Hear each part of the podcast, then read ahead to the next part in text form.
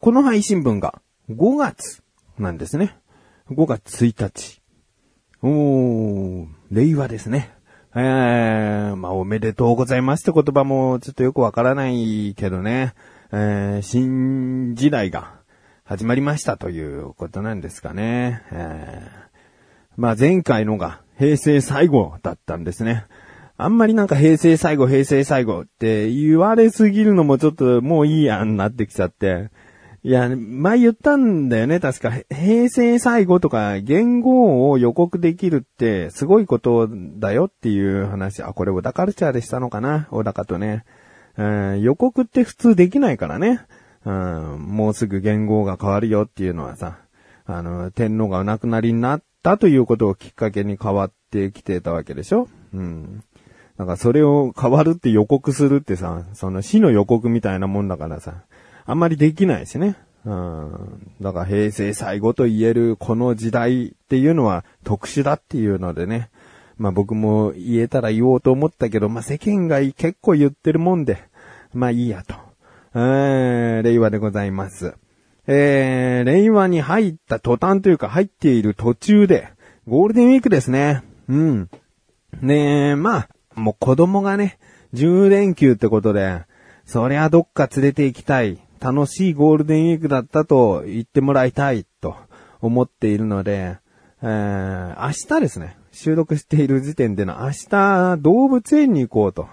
いうことになっていて、なんで動物園か。ね。長男はもう小学校5年生なんで、まあ動物大好きでない限りそんなにはしゃげるようなところでもないんだけど、まあ現実世界からちょっと離れた空間でもあるしね。えー、何よりもですよ、次男がすごく動物が好きみたいで、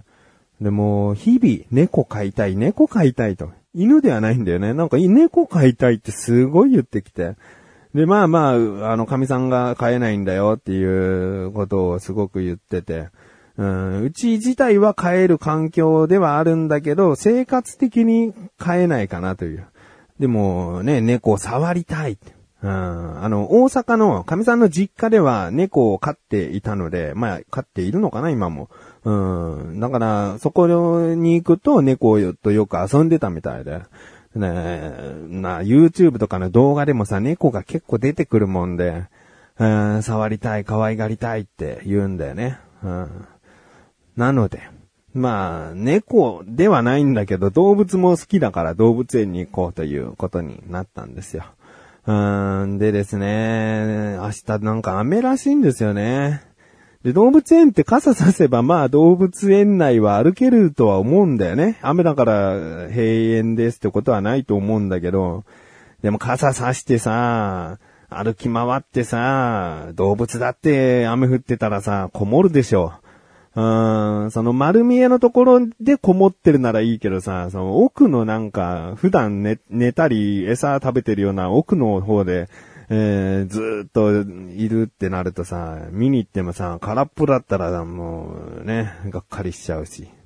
うん、ってことで、まあ雨だったら水族館にしようかなっていうね。えー、まあまあ、動物つながりで、なんか、生き物とにかく次男は好きなんで、次男ベースにちょっと今回合わせて、えー、水族館行こうかなと思ってますし、まあ最悪、その室内アトラクション、室内アミューズメントパーク的なものあるよね。そんな大掛かりじゃないけど、なんか、ジョイポリスとかなんか、その辺のところじゃないけど、あの、なんだろう、500円とかさ、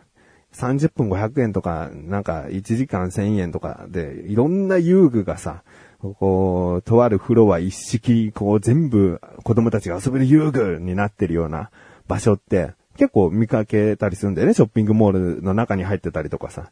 まあそういうところに行こうかなとも思うんだけど、このゴールデンウィークでね、しかも雨で屋外無理なら屋内だって考えの人どんだけいるんだと思うとさ、絶対混んでるよね。うーん、だからそこも候補にはあるけどなかなか現実的に難しいかなと。過去にゴールデンウィークでさ、横浜シーパラダイス、八景島シーパラダイスだ、えー、に行った時さ、僕、半日以上駐車場待ちで車の中っていう、えー、そんなゴールデンウィークのとある日を過ごしたことがあるんで、うーん、だからもう混むっていうね、ところを覚悟しておかなきゃいけないと。で、先ほども言ってるように水族館だとね、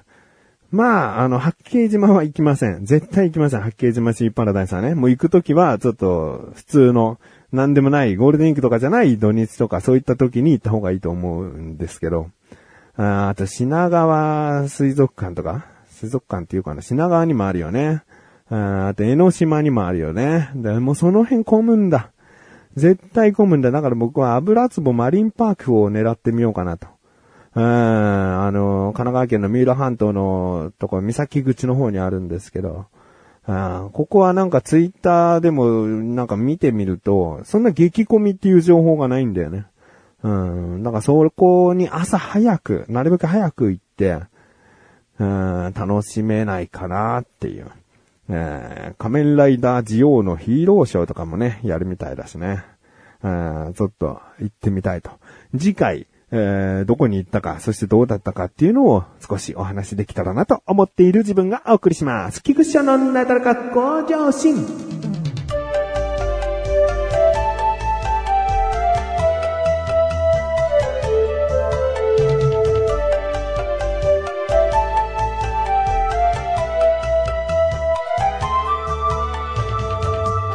あの、前回さ、次男が真剣ゼミの小学講座を契約したと、いや、いう話をしたんですけど、これでさ、僕がさ、一番の売りが、一番いいところは、息子とメールができることなんですよ、みたいなこと言ってたじゃん。いや、そこじゃない。本当はそこ、そういうところじゃなくて、なんで勘違いしちゃったか。あの、絵でのメールのやりとりも楽しいっちゃ楽しいし、いいところであるんだけど、一番は、あの、子供たちが勉強している時間っていうのを、あの、神さんと僕と、こう、メール登録、メールアドレスの登録をしておくと、え、教えてくれるんだよね。え、何時に、えー、勉強を始めました。何時に終わりました。えー、なぜわかるかっていうと、タッチパネルで、えー、勉強をしているから。タッチパネルを起動して、その勉強モードというかそういったところに入った時が開始時刻で、もう今日はおしまいみたいなことをすると、えー、終了時刻になると。いうことなんですね。だから今日どれだけ勉強したかっていうのがメールでまず届く。そして何をしたか学習内容も届く。社会をやった、国語をやったとかね。うんもちろん教科ごとにきちんと送られてくるので、で、何をやったかのうちに、えー、もちろんそういう内容ね。まあ、例えば社会だったら地形とか気候の特徴の勉強とか、えー、地図の読み取りの勉強とか、そういった内容とともに、えー、もう単純にテストみたいな感じで、で、間違えると、またもう一回やりましょうっていう風に解き直しシステムって、まあ、CM でよくやってると思うんだよね。うん、もう一回やってみましょう、つって、え、解き直しをさせてくれるんですね。だから、これがわからない、あれがわからないってなって、ならずに、ヒントを少しずつ少しずつ与えてもらって、自分の力で解いていく。で、自分の力で解いていくと、そのヒントとかそういったものが記憶されて、いざ学校の勉強とかテストの時に、これわかんなかったけど、どういうヒントもらったっけなとか、でも、僕は結局全部解き直しシステムで全部クリアしてるはずだから、これが解けないことはないんだ。思い出せ、思い出せっていう、そういった効果が絶対にあると思うんだよね。で、そういう、その解き直しをして何点でした？解き直ししても20点から60点にしかなりませんでしたって出るし、その60点から次やったら100点になりましたと。きちんと見直しして満点が取れましたよって、もうすごいね、メールでね、しっかりとね、知らせてくれるんだよね。うーん。で、まあ、今のところ息子がやっているものはですね、全部100点で、えー、ちゃんと解き直しを終えているんですね。うん。でですね、長男もですね、やりたがっているんですよね。なので、1ヶ月間だとお金がかからない。もしもういいやってなると、クーリングオフみたいな感じで。そういったキャンペーンの時期でもあったので、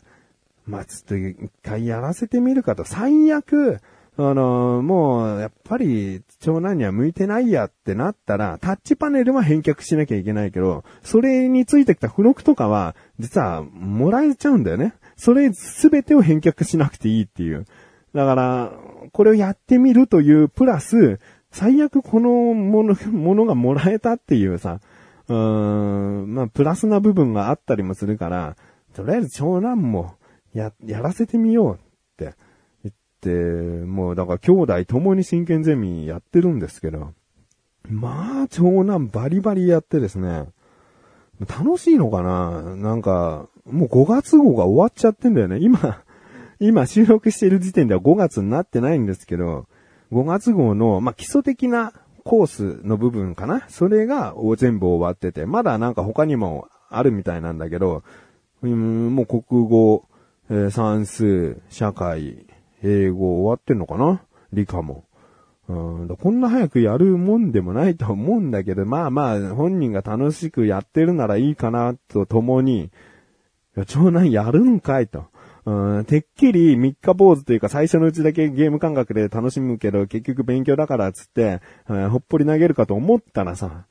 すげえ一週間、今んとこ一週間なんだけど、すげえやってんだよね、ちゃんと。いやー、もう、もうね、しょうがないというか、うーん、楽しんで勉強してくれてるのであれば、そして、まあ、ゴールデンウィーク終わってさ、学校の授業で、えー、予習とかやってるわけだから、あまあ、ね、授業についていけてるか、授業でやったテストとかの結果はどうだったかっていう部分でまた判断しようかな。これでさ、学校のテストが全然、えー、悪かったり、成績が上がったように感じられなかったら、効果はないわけだよね。本人は楽しんで勉強してるけど、その勉強の取り組みとして向いてないってことだよね。取り組みっていうか、勉強内容が向いてないってことだよね。上達しなきゃやっぱ意味がないから、うーん。だからまあね、これからどうなるかっていうところなんですけど、まあこれだけさ、真剣ゼミの話してると本当に勧誘みたいだよね。うん、でもね、やってみたら、うちの息子供には、すごい合ってたね。うん、なんか楽しんでやってる。タッチパネルはすごい喋るしね。ヒントをくれたり、お話ししたり。まあまあ、興味ある方、うん、子供が勉強しないんだわ、ゲームばっかりなんだわっていうご家庭こそで、えー、真剣ゼミちょっと調べてみたらいかがでしょうか。